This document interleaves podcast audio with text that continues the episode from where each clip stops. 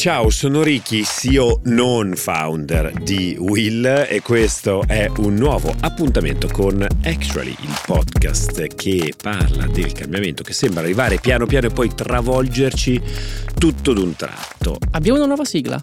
Abbiamo una nuova sigla. No, questa qui mi No. è piaciuta. Sei cominciato Andata, così, senza andata. dirmi Oggi è partiamo. andata. Allora, Vabbè. tecnicamente non è proprio una sigla questa, però diciamo così, è, è una frasetta di intro. Vediamo, vediamo, vediamo se ci va bene. Proveremo ad andare avanti nel nostro eh, lavoro eh, di, questo, di, questa, di questa nuova fase costituente.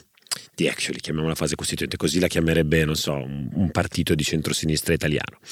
Allora, ne veniamo da una puntata in cui io e il nostro eh, compagno di merende mensile, che è il dottor Max Merlini, eh, mega partner di, di- di- di BCG, eh, abbiamo parlato di un sacco di roba di fintech, ti abbiamo un po' piallato, piallacchiato sulla questione eh, cripto. Io avevo uno che un po' mi dava... Mi da- mi- Ah, ma certo, io ero lì da- sul mi mio dava di angolino. gomito. Adesso io so che tu ti sei letto i tuoi giornalini americani.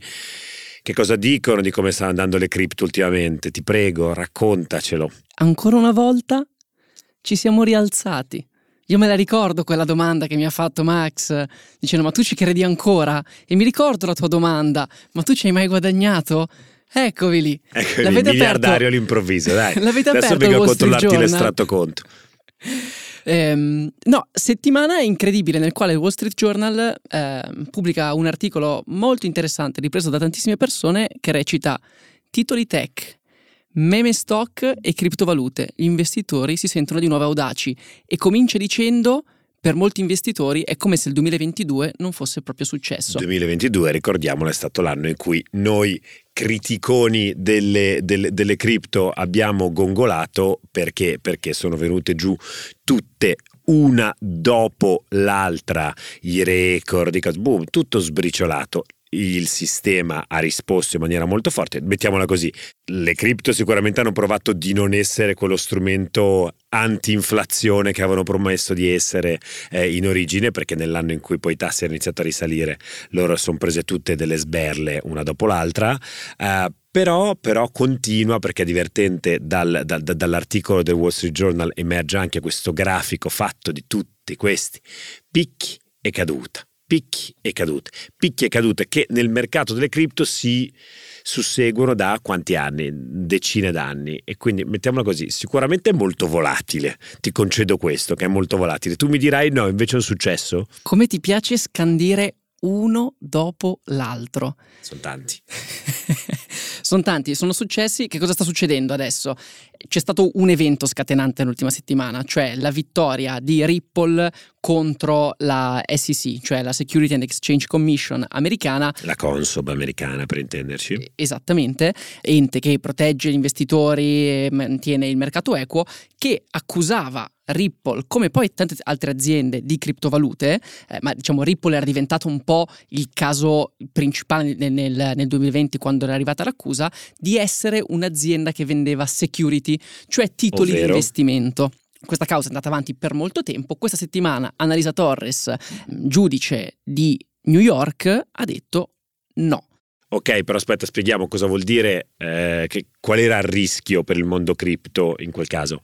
Il rischio era che Ripple, criptovaluta creata da Ripple Lab azienda, fosse sottoposta alla regolamentazione della SEC e quindi dovesse seguire tutti i procedimenti burocratici che seguono eh, gli investimenti, chiamiamoli tradizionali, che vengono fatti all'interno delle borse valori tradizionali. Esatto, sarebbe diciamo stata tirata fuori da quella giungla eh, diciamo libera e a tratti so- sono anche belli gli spazi liberi, lo sai che io da questo punto di vista sono, sono- sono sicuramente liberale, però ecco eh, que- quella giungla che è stato per anni il mercato eh, delle cripto che però appunto fin tanto che non, so- non hanno assunto delle forme diverse sono sempre state fuori dai mercati finanziari tradizionali e quindi anche fuori dallo spettro normativo regolatorio di questi ultimi.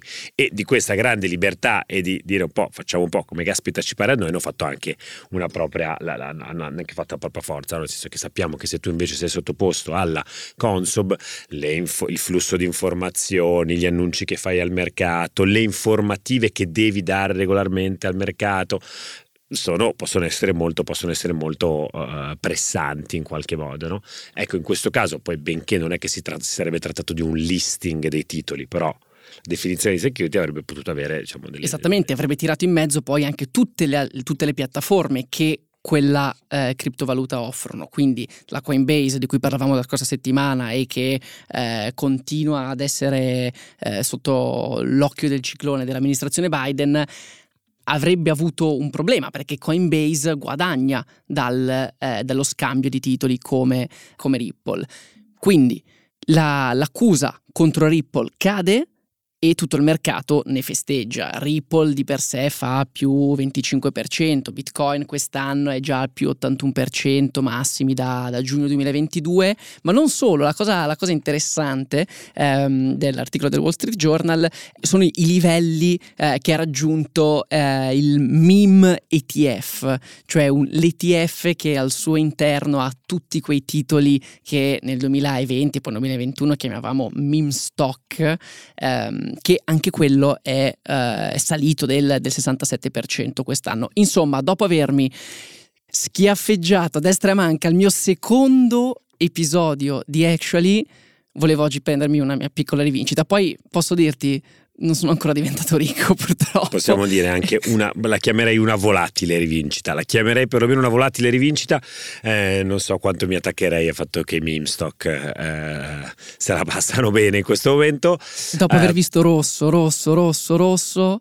Sta un po' tutto risalendo, mettiamola così anche, sta un po' risalendo tutto. sta e normalizzando. Con, e, con questo, e con questo risalire di, di, di, di tanti, buona parte di il la prima metà dell'anno per i mercati finanziari è stata alla fine si sta chiudendo come un ottimo uh, prima, pr- prima, metà dell'anno e quindi credo che ancora una volta poi chi, chi gioca eh, gioca anche da quella parte lì e sta, sta, risalendo anche il mercato delle cripto e non solo. Però io invece ti riporto gradualmente perché così arriveremo anche alla big story di oggi che mi sono prontamente di cui mi sono riappropriato eh, voglio ritornare un po' in Italia in Italia scusatemi in Europa torniamo alle questioni reali, quelle che ci toccano da vicino, che non toccano solo i giocatori d'azzardo come te.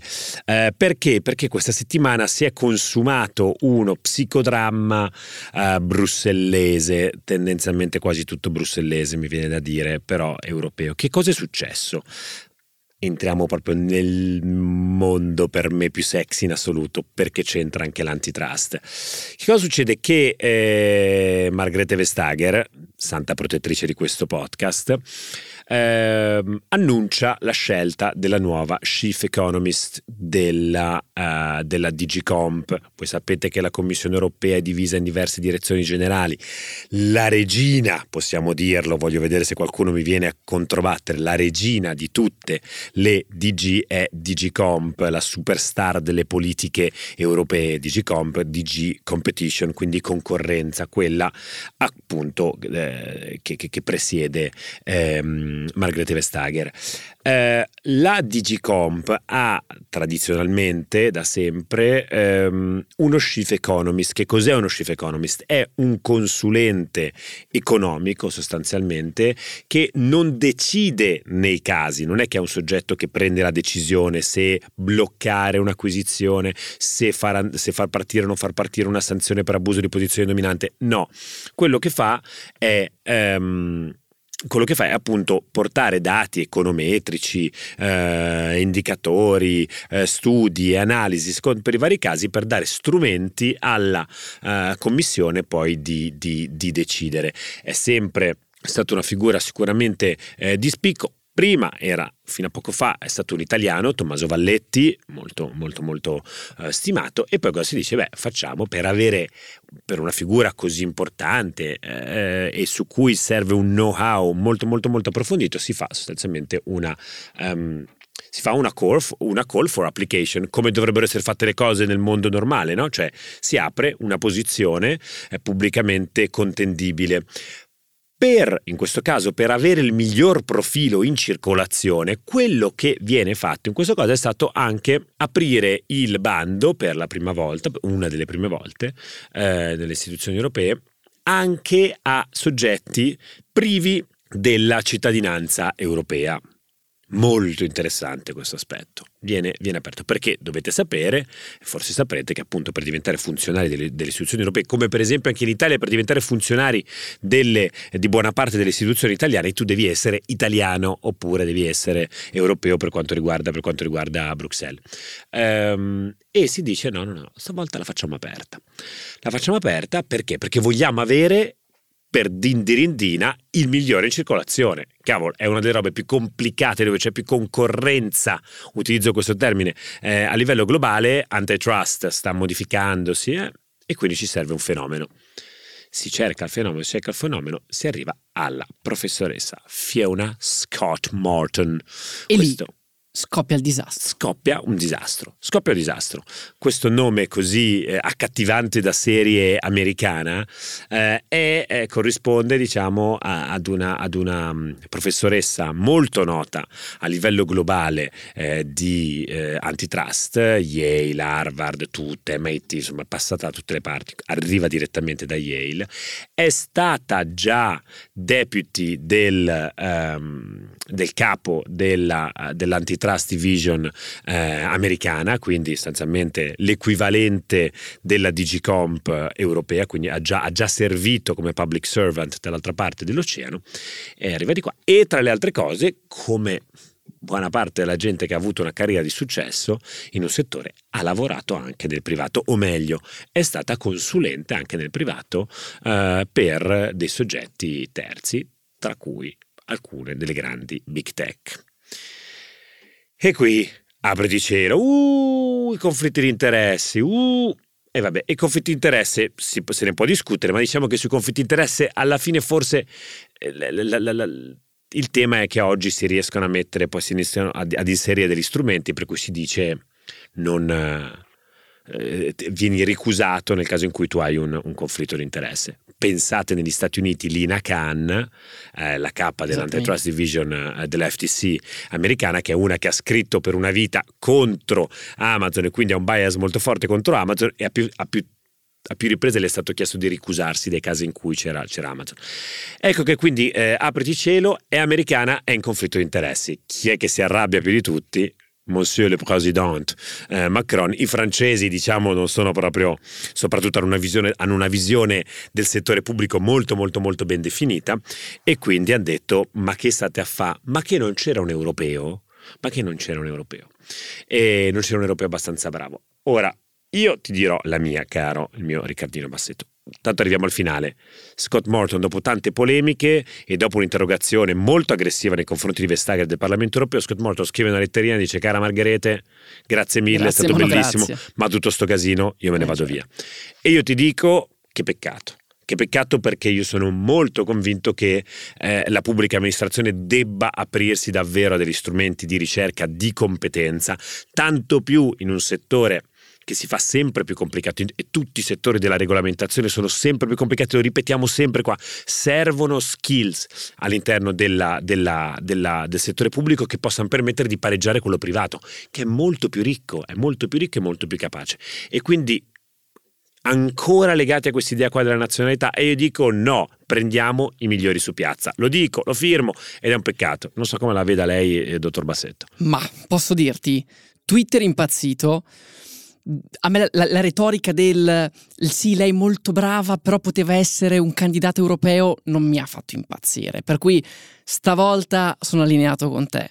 Eh, nel senso che sono, stati, sono arrivate 11 domande, eh, 11 candidature, 4 avevano i giusti requisiti. Si è naturalmente andati nella direzione di scegliere la, la, la persona migliore. Eh, come dici tu, è, sì, è un'occasione mancata. Avremmo potuto testare questa, eh, questa personalità che viene da un mondo comunque molto complesso e che che il mondo della concorrenza lo sta vivendo anche in maniera eh, di, diversa rispetto a come lo stiamo vivendo in Europa. Noi arriviamo da due mandati eh, di Margrethe Vestager che è lì dal 2014, non mi sbaglio. 2014 avremmo potuto vedere un, uno stile diverso, uno stile che arrivava dall'altra parte del mondo, che sta affrontando già dal 2014 delle sfide gigantesche, perché prima di arrivare qui in Europa, tutta, tutte, tutta la questione delle grandi aziende tech sulla, sulle quali comunque Margarete Vestager ehm, aveva, aveva, molto da dire. Posizioni molto forti. Diciamo. Arrivava da lì e quindi avremmo potuto, eh, non lo so, vedere, vedere, uno stile diverso e un pochino anche a me dispiace l'occasione mancata. Non è ancora stata scelta però la eh, sostituto sostituta. No, c'è naturalmente un po' di impasse, sono molto d'accordo sull'idea di provare a portare in queste, in queste, dottrine regolatorie, provare a renderle un po' più ibride da una parte all'altra dell'oceano. Poi mi viene anche da dire, oh, se, se non ci va bene, sostanzialmente quelli del paese più stretto, alleato, allineato a noi a livello strategico, bla bla bla, che, che dir si voglia, nel senso comunque gli americani a livello globale sono tendenzialmente quelli più vicini a noi, direi che se diciamo di no a questa, diciamo di no a chiunque si presenterà poi alla nostra porta si ritornerà molto a questo criterio della nazionalità, eh, lo capisco, eh, che dire, posso dire che però rimane per me l'incredibile forza e schiena dritta di Vestager che va dritta come una, una, una forsennata dietro alle sue convinzioni per carità, ognuno la può pensare come vuole. Scriveteci anzi sulla base di se, se, se, avete voglia, se avete dei pensieri su questo caso in particolare, perché mi rendo conto che non tutti possono avere le stesse idee. C'è chi dice no, cavolo, il criterio della nazionalità è fondamentale perché gli interessi nazionali sono più tutelati. Boh, può essere. Però ecco, Vestager secondo me è, è straordinaria da questo punto di vista perché si è attirata un sacco di inimicizie. I francesi, i tedeschi, cinque commissari li hanno scritte proprio in un momento in cui palesemente in realtà Vestager avrebbe dei, degli interessi celati o malcelati abbastanza importanti ad avere supporto. Perché? ancora una volta. L'hanno chiesto di candidarsi, è una candidata molto forte per la presidenza della eh, European Investment Bank, quindi la Banca Europea degli Investimenti. Tra l'altro l'altro candidato è Daniele Franco, che voi ricordate Daniele Franco, ministro eh, dell'economia sotto eh, il, governo, il governo Draghi. C'è una grande bagarre per una sedia molto calda e molto ambita e Vestager ancora una volta diciamo che volontariamente quasi fa la mossa più impopolare eh, in assoluto eh, e dice, boh, l'aveva già fatto cinque anni fa, quando era una delle papabili candidate per la presidenza eh, della Commissione europea al posto di Ursula von der Leyen poteva, era una possibile Spitzenkandidat e che cosa fa lei? Si mette di traverso sulla fusione più ambita fra tedeschi e francesi che era Siemens Alstom, i due colossi eh, del settore ferroviario e lei ha detto No, no, no, non vi unite. La più grande campagna di lobbying della storia di Bruxelles, lei si mette in mezzo contro i due pesi massimi in Europa, ovvero il governo tedesco e quello francese, in un momento in cui invece avrebbe potuto tranquillamente fare l'occhiolino e dire no, vabbè, me la faccio passare, ci vediamo a cena, poi però tu mi sostieni così che poi io diventi prossimo presidente e quella volta no. Questa volta ulteriormente punta ai piedi. Eh, Margrethe Vestager, ci piaci, ci piaci così, che dire, ti, vor- ti vogliamo da qualche altra parte, eh, sappiamo che ci ascolti sempre e speriamo appunto di, di, di, trovarti un altro ruolo di grande peso perché servono figure di questo tipo in Europa. Ma come faccio io a interromperti quando parli di Margrethe Vestager con questi occhi a cuore? Da, davvero non difficile. ci provare. Pensa, pensa che prima di entrare in Will, io vidi una tua storia in cui tu eh, sei stato a Bruxelles con Ale eh, certo. per incontrarla e da quello, quello lì fu Credo le sfiorai una mano. Le, le, sfiorasti una mano e quello è stato il primo momento in cui ho cominciato a seguirti su Instagram. Piccolo. Le sfiorai una mano. P- piccolo e... inciso. Dai, allora andiamo. Continuiamo a parlare di Europa. Continuiamo a parlare di Europa. Europa Adesso mi ascolterei molto volentieri la tua conversazione con, eh, con Steven Clark, eh, capo degli uffici della comunicazione del Parlamento europeo in Europa. Adesso, eh, comunque, pezzo eh, grossissimo. In pieno stile actually mi hai cacciato dalla Big Story, ma posso avere l'onore di lanciare il gingolino? E prenditelo, e prenditelo. Ormai qua tu tutti possono fare tutto, vai. E allora Lorenz, vai col gingolino. Eccoci qua, Big Story, Big Story di oggi, siamo uh, in un luogo istituzionale dove ormai per realtà siamo, siamo, di casa, siamo a Roma, ospiti del Parlamento europeo in Italia.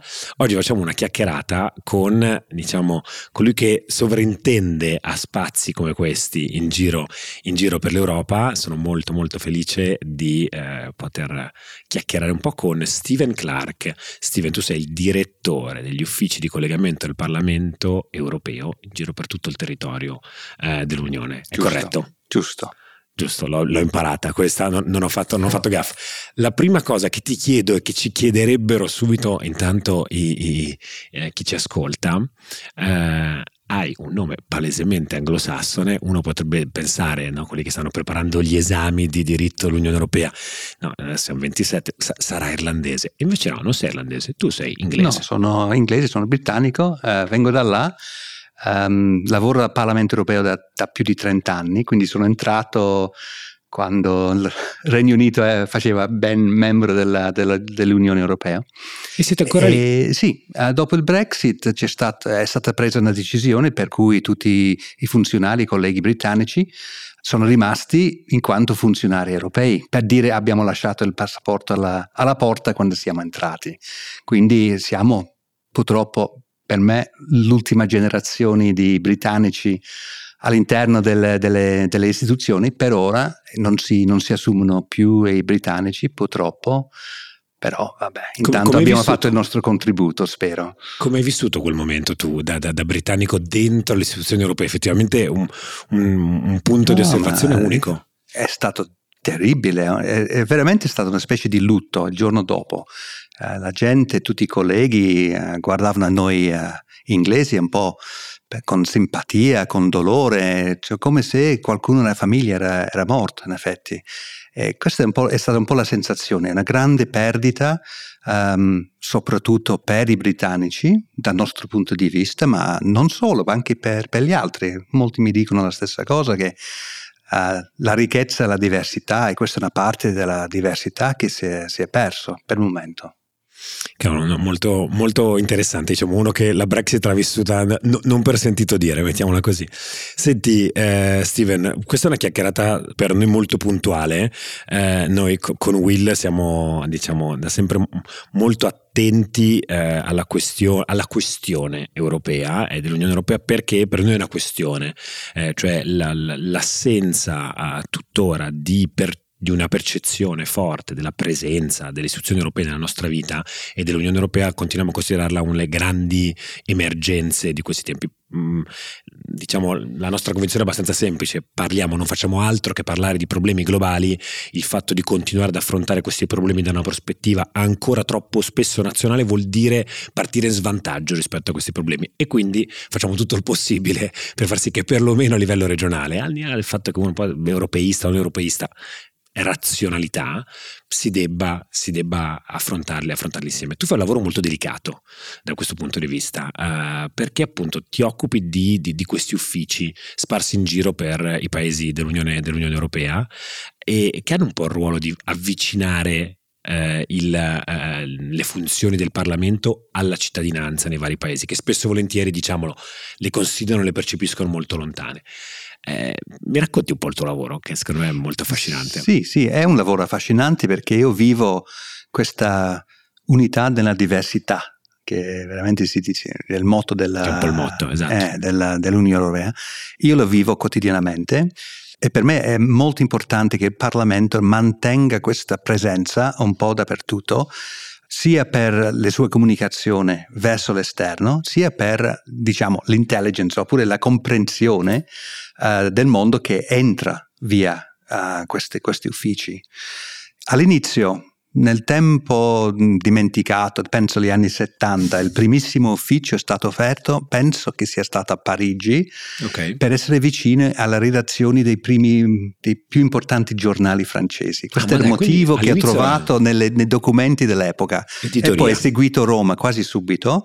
Eh, avevano un po' un problema in Germania, che Bonn era la, la capitale all'epoca, certo. per invece non per, medie, per i media tedeschi, però con il tempo poi la politica di stabilire un ufficio in ogni Stato membro si è, si è concretizzato e adesso sono predominantemente sono operazioni di comunicazione, quindi facciamo la comunicazione verso l'esterno con una sensibilità del luogo. Quindi non si può comunicare in Italia come si comunica in Svezia o in Portogallo o in Irlanda, cioè posso nominare tutti i paesi. Cioè, c'è una cultura locale, c'è una lingua lo- locale, questo è, è basico però mm-hmm. fondamentale. Ci sono preoccupazioni locali, cioè un problema che veramente di cui si parla tutti i giorni in Italia, magari non, se ne parla molto meno in un altro paese. Per esempio la migrazione, cioè l'Italia essendo esposto verso il Mediterraneo eh, parla quotidianamente della migrazione, mentre forse un altro paese, eh, l'Irlanda, cioè mm. rinominare l'Irlanda, non ha questo stesso problema, almeno non nello stesso modo. Quindi noi dobbiamo essere sensibili sia agli argomenti, ai fatti culturali, e anche ai mezzi di comunicazione che sono anche variabili. Cioè, ci sono paesi in cui, per esempio, Facebook è sempre molto molto diffuso e tutti lo guardano, in altri paesi Facebook non esiste quasi più, almeno uh, per, per, quello che è il nostro scopo. Quindi i nostri uffici esistono per questo motivo, devono essere capaci di rispondere alle esigenze del posto e devono far capire alla sede del Parlamento quello che succede sul terreno. Okay. C'è sempre un po' tendenza a Bruxelles, ma si parla della bolla brussellese, the bubble, si chiama così. E chi ci vive, chi sta tutti i giorni in quel mondo, magari si scorda l'altro mondo che esiste realmente fuori. E questi, anche di questo i nostri uffici ci ricordano. Fuori dalla bolla è anche il, il titolo di un evento che eh, abbiamo organizzato in questi giorni eh. con il Parlamento europeo, l'ufficio, l'ufficio, di Milano, proprio per dialogare con le associazioni locali, eh. per provare però a, a non solo le associazioni europeiste, cioè provare a far percepire che il fatto che fra un anno si voti per il Parlamento europeo non sia solo una questione di, eh, di interesse solo per, per gli europeisti, mentre, mentre, invece è una cosa che ci riguarda, ci riguarda tutti. Senti, quest, ho sempre no, utilizzato questa, questa metafora da quando iniziato a pensare a, a questa intervista di te come un, un, uomo costantemente con l'orecchio a terra e che riesce a cogliere le vibrazioni in giro per l'Europa e, e quindi nella, nel percepito rispetto, rispetto, alle istituzioni europee. Come tu dicevi giustamente, il dibattito anche sui temi europei nei vari paesi è, è diverso perché da noi si parla di immigrazione, in questo momento si parla tanto so, di salario minimo eh, e magari si guarda anche all'Europa per il tema del salario minimo mm. eh, e invece in Germania o in Austria saranno altri.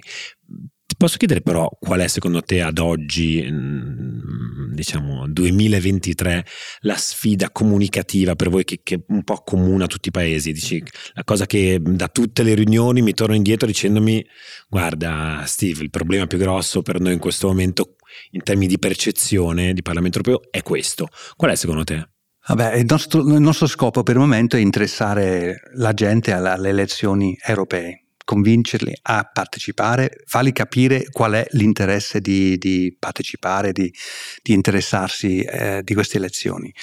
Allora, come dici tu, gli argomenti alla prima pagina sono gli argomenti europei o globali. Penso che hai detto prima certo. globali, cioè, quindi la migrazione, ma la guerra in Ucraina, per cominciare. È una minaccia alla democrazia che ci interessa a tutti. Forse più quelli dei paesi che stanno sul lato est dell'Europa sono, si sentono più vicini, magari più minacciati, però è una cosa che riguarda tutti. Con tutte le conseguenze, costo della vita, la sicurezza energetica, ci sono varie cose che poi vediamo tutti i giorni in televisione oppure nei social che uh, sono temi europei. Quindi forse questo non è tanto il nostro problema. Il nostro mm. problema è un altro. Razionalmente puoi sempre convincere la gente della, dell'importanza dell'Europa, l'impatto dell'Europa sulla vita. E questo è senza, non ci sono dubbi, però bisogna andare un passo in più e il passo in più è quello di fare la connessione un po' emotiva eh, e questa è la difficoltà. Noi eh, comunicatori europei da, da decenni siamo bravi a livello razionale, spieghiamo le cose molto bene. Perché? Perché questa legge è importante? Perché questa cosa ha cambiato la tua vita? Ma perché te la devi sentire? E quando vedi tutte le, le, mm, le, campagne di comunicazione in questi ultimi tempi, quelli riusciti, voglio mm. dire, compreso quella sul Brexit, per esempio, non è stato un discorso razionale che ha vinto l'ora, diciamo. uh, è stato una, una, il senso di un movimento, il senso di appartenere a qualcosa, forse un, proprio questa, parliamo spesso di politica d'identità in questi giorni, e qui l'Europa è sempre care- un po' carente in questo lato delle cose. E io penso che forse soprattutto nella giovane generazione esiste un po' più questo senso di essere allo stesso tempo, magari romani, poi italiani, poi anche europei. Mm-hmm. Cioè, non ci sono contraddizioni, però ehm, per molti questa, questa cosa non, non, si è mai sentito tanto. Adesso penso con i tempi, con il fatto della, del, che la gente si sposta sempre di più, magari prende le occasioni offerte dalla, dalla mobilità um, personale, man mano, pian piano, il senso di identità, il senso di essere legati all'Europa anche in modo emotivo comincia a esistere. E questa è la cosa che poi porterà il senso di essere tutta una grande comunità insieme, che vota insieme, che decide insieme, che applica una sua democrazia insieme. Vabbè, un, sembra un po' teorico, ma penso che questo... Io, se posso, uh, posso portare un esempio, un, un esempio un po' controintuitivo, quello degli inglesi o dei britannici, ma soprattutto forse degli inglesi, perché scozzesi si sa notoriamente erano molto più comodi, molto più tranquilli in, nell'Unione Europea. Ma io uh, all'epoca del, del Brexit uh, ho partecipato in queste grandi manifestazioni che sono successe a Londra. Troppo, per rimanere. Per rimanere, ma era, okay. troppo, già, era già troppo tardi, era dopo il voto, ma un milione di persone sulle strade di Londra che agitavano la bandiera europea, che diceva effettivamente noi siamo europei, qualcosa, qualcuno sta per togliere questa cosa e non ci sta bene. Questo non era un calcolo sul magari la, il stato di pulizia delle spiagge inglesi, no, questo era un senso di essere europei e vogliamo rimanere europei. Vabbè, è arrivato tardi, troppo tardi, ma esisteva ci voleva qualcuno che portasse fuori queste, queste emozioni, questo senso di appartenenza. E spero che questo possa essere il caso per l'Europa al di là del Regno Unito.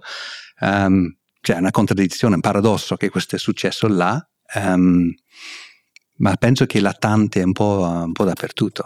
Sì, è, è, un discorso sempre molto delicato questo, no? cioè creare, creare, perché se uno dovesse seguire questo, questo, questo linea di ragionamento che, che, che, che, mi è molto chiara, eh? non voglio essere frainteso, è, no? è ragionare per, per privazione, per, un po' quasi per minaccia, come dire guarda che forse non ti rendi conto che se l'Europa non c'è più, allora tu... È lo stesso tema, eh, le nuove generazioni non hanno un controfattuale e quindi non riescono a rendersi conto di quello che è stato. Mm come eh, anche no, la, per esempio mi sembra che voi molto opportunamente abbiate poi magari forse ultimamente un po' ripreso, però il tema del il più grande progetto di pace, però chiaro, oggi è un ragazzo di 20, 30, ma anche 40 anni, chiaramente col fatto che la guerra nel continente è stata mm percepita così a lungo, togliamo, teniamo un attimo da parte eh, l'Ucraina naturalmente, come un elemento così lontano, dirgli guarda che proprio eh, c'è la pace, sì va bene, eh, se, ci fosse la guerra, ma la guerra, ma quale guerra, di cosa stiamo parlando? No? Quindi secondo me forse eh, bisogna trovare anche degli escamotage creativi per dire delle ragioni in più, senza guardare indietro oppure senza guardare alla minaccia di mm. Eh, un, un'Europa che può andare via. E, e mi chiedo, continuo però sulla linea che dicevi tu, siamo bravi a comunicare in maniera razionale, un po' meno siamo stati a, a dialogare, in, a comunicare in maniera emotiva.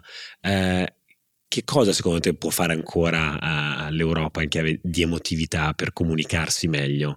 Dico proprio da, da, da tecnico di comunicazione. Eh, l'industria dell'intrattenimento, dico sempre, manca una Hollywood a, a, all'Unione Europea, manca House of Cards, la, manca, manca, tutto un genere ce, di, di, che, che, celebri in qualche modo anche nel mondo dello spettacolo, queste cose. Ma è vero, cosa è manca, vero. secondo te? No, infatti è, è questo se vuoi, è, un, è, uno svantaggio che avremo sempre che non, non condividiamo molte cose. Eh, beh, la, questa diversità è una ricchezza, ma qualche volta forse anche una, un limite, almeno, mm-hmm. cioè, nel senso che Hollywood americano parla, parla tutto il, a tutti, tutta l'America certo. e invece questa cosa è difficile che esista allo stesso modo da noi. Però soprattutto penso nella, nell'educazione, nell'istruzione, della, okay. soprattutto dei giovani, fa capire il mondo in cui viviamo forse un po' meglio sarebbe già un gran passo in avanti. E ovunque vado in Europa, e non parlo d'Italia adesso, parlo di tutti i paesi dove vado, una delle prime osservazioni è sempre che perché nelle scuole non impariamo che cos'è l'Unione Europea? Impariamo molti altri elementi del nostro, del nostro sistema, della nostra vita. Sappiamo che c'è il municipio, sappiamo che c'è il governo, sappiamo che c'è il Parlamento nostro, e poi si ferma lì e c'è tutta la parte del sistema che comunque conta, che ha un'influenza sulla, sulla vita, ma non ne parliamo. E, ehm, e questo è, è un, è, penso che sia un problema oggettivo. E ehm, in, cioè, l'educazione è una, una competenza nato, nazionale, noi non interveniamo, però um, speriamo che um, con la persuasione, eh, spiegando alle persone quanto è importante capire almeno il mondo in cui viviamo, uh, anche per esempio parlando con, con, i professori, con gli studenti, passiamo un messaggio che pian piano cominciamo a parlare un po' di più uh, ai giovani del mondo in cui vivono. Questa è una carenza semplice. Mm-hmm. No, sfondi, sfondi, una porta aperta. Io prima di fare Will per anni facevo, abbiamo trovato questo buco mm, regolatorio perché in Italia mm. hanno inserito poi come materia obbligatoria per la maturità, quindi l'equivalente del baccalaureato, del, uh-huh. dell'abitua tedesco, hanno inserito come materia obbligatoria educazione civica, cosa che prima non era obbligatoria. E all'interno dell'educazione civica hanno messo anche queste due paroline qua, che è cittadinanza europea. Mm. E, e, noi che abbiamo sempre fatto in questa associazione, facciamo un po' di pubblicità, Civetta, che è la mia associazione, andavamo a portare, però era una grande sfida entrare nelle scuole per parlare di Europa perché tutti dicevano guarda, non è nei programmi, non, non, non si deve parlare. Invece all'improvviso ora c'è una domanda maggiore per, per fare questo tipo di, di, formazione. Sono molto d'accordo con te che insomma, pensare di partire da, da, dalla nostra Hollywood, la vedo ancora molto lontana la nostra Hollywood, eh, sia complicato invece partire dall'istruzione, mh, mm, sia, sia, forse il momento, il momento, migliore per, sia la fase della vita migliore per parlare, per parlare di Europa, perché poi la, la, la, percepisci come qualcosa di mm, non di discutibile, cioè fa parte, no? La, di fronte, nelle scuole ti spiegano perché hai di fronte la bandiera italiana e quella europea. Non è che metti in discussione la bandiera italiana e tantomeno se qualcuno te lo spiega metterai mai in discussione la bandiera europea se ce l'hai di fronte, di fronte a scuola. Eh, ora però ti porto, anche, so, anche se so che non, non, volevi andarci, però solo una, è una curiosità mia. Eh, noi, Will, parliamo tanto di Europa, parliamo tanto eh, di sostenibilità, di ambiente, di sfide regolatorie, non solo per, per, per far fronte eh, alla transizione, alla, transizione, ecologica e soprattutto poi alla, alla, crisi, alla crisi ambientale ambientale. Mm, in queste settimane il Parlamento europeo è stato protagonista di due voti molto importanti eh, da, questo, da, questo, punto di vista. Eh, noi ne abbiamo parlato tanto, anche da una prospettiva italiana, chiaramente siamo italiani. Eh, mi viene da chiederti se tu hai percepito rispetto a questo provvedimento così eh, importante, impattante anche a livello economico, ci sono state tante divisioni fra i partiti, sicuramente all'interno del Parlamento, del Parlamento europeo, sappiamo del voto dei popolari che è una direzione rispetto ad un'altra, ma mi chiedo invece più che a livello di partiti, a livello nazionale, il tuo orecchio a terra, che cosa ha sentito? Percepisci una sensibilità diversa a livello, a livello europeo oggi su tematiche come la risposta alla uh, uh, crisi ambientale, alla transizione ecologica, oppure dici sostanzialmente eh, siamo, siamo in un unico impasto? Beh, l'unico impasto non al 100%, chiaramente, perché le, le priorità possono essere un po' diversi pa- da paese in paese. Penso che ci sia adesso un consenso largo dappertutto che siamo di fronte a una crisi ambientale, che il um, cambiamento climatico, è un vero problema, va affrontato. Um, dove si trova nella graduatoria delle, degli argomenti che sono discussi a livello politico nazionale cambia in funzione forse degli altri crisi, gli altri problemi che possono esistere, che magari, non so, prendendo un esempio abbastanza chiaro, la guerra in Ucraina, um, insomma, condurre una guerra non è molto da ambientalisti, per dire, però riconosciamo, uh, soprattutto in, nei paesi più vicini, magari che uh, aiutare gli ucraini è molto importante, la cosa è una priorità adesso, Um, e quindi si parla più di quello. che di, di clima in questo momento. Però io vedo più le divergenze in questo argomento. Sì, ci sono differenze di, di enfasi nazionali, magari anche in funzione del, degli interessi economici. Per, notoriamente in Germania, che era un'enorme industria dell'automobile, quindi sono a volte più reticenti su alcune misure che toccano la, l'automobile. In, questa, in, quest'ultimo discorso hai fatto riferimento alla, al restauro della natura. Quello è interessante perché non era tan, talmente una divergenza sul piano nazionale, ma più sul piano politico. Eh, per noi questo è un esempio molto interessante, anche da portare in avanti, di come il Parlamento decide veramente e come può avere un impatto vero sulla vita delle persone. Questo, chiaro, è una, un argomento che divise fortemente le, le opinioni tra, in questo caso, era una divisione quasi tradizionale, se, se vuoi, tra sinistra e destra. Alla fine una parte ha, ha prevalso con una, una, una manata di voti, non posso in quanto funzionari prendere posizione né da una parte né dall'altra, però voglio dire che sì, era un momento di vera politica comprensibile per tutti. Ci sono due posizioni in opposizione e alla, fin- alla fine ha vinto una maggioranza.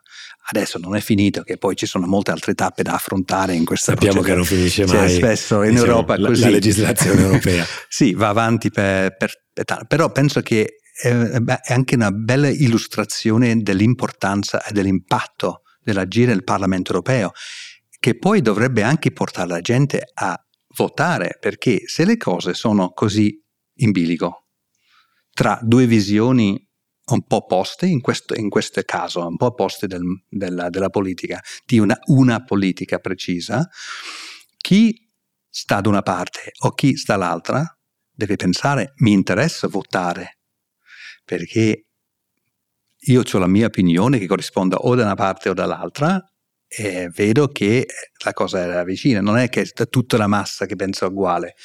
Cioè, il Parlamento è un Parlamento, esattamente come può succedere al Parlamento italiano o qualsiasi altro Parlamento, ci possono essere discorsi eh, che dividono le opinioni forti e poi che si vincono, si perdono per, anche per un filo.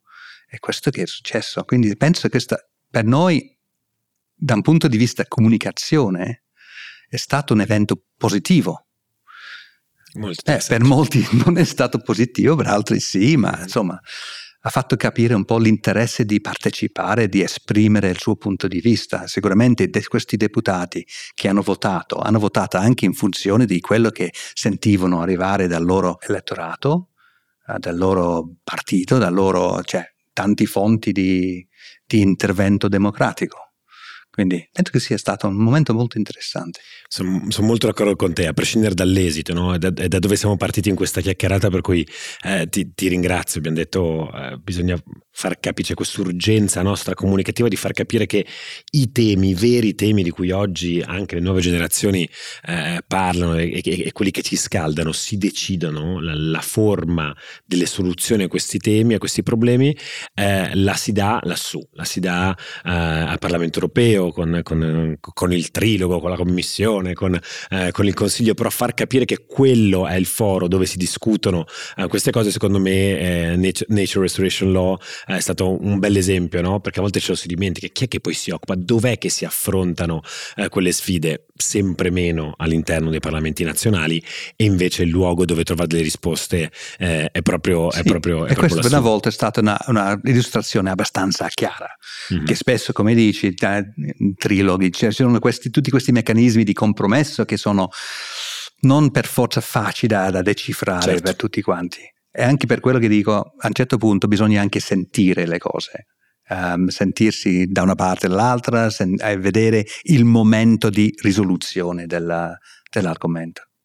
È molto vero, sono, sono, d'accordo. Grazie mille Steve, è stata una bellissima eh, chiacchierata. Noi continueremo in questi, in, que, in questi, mesi che ci dividono dalle elezioni europee a, a martellare con la nostra campagna per, per spiegare che insomma eh, se, se, se, tu non ti occupi dell'Europa poi sarà lei ad occuparsi di te, quindi è importante, è importante partecipare. Eh, già oggi vi ricordiamo che fra 12 mesi si vota alle elezioni europee, c'è anche il portale eh, Together eh, del, del, Parlamento europeo eh, che insomma aiuta e dà tutti gli strumenti per capire un po' di che cosa stia parlando, strumenti di partecipazione.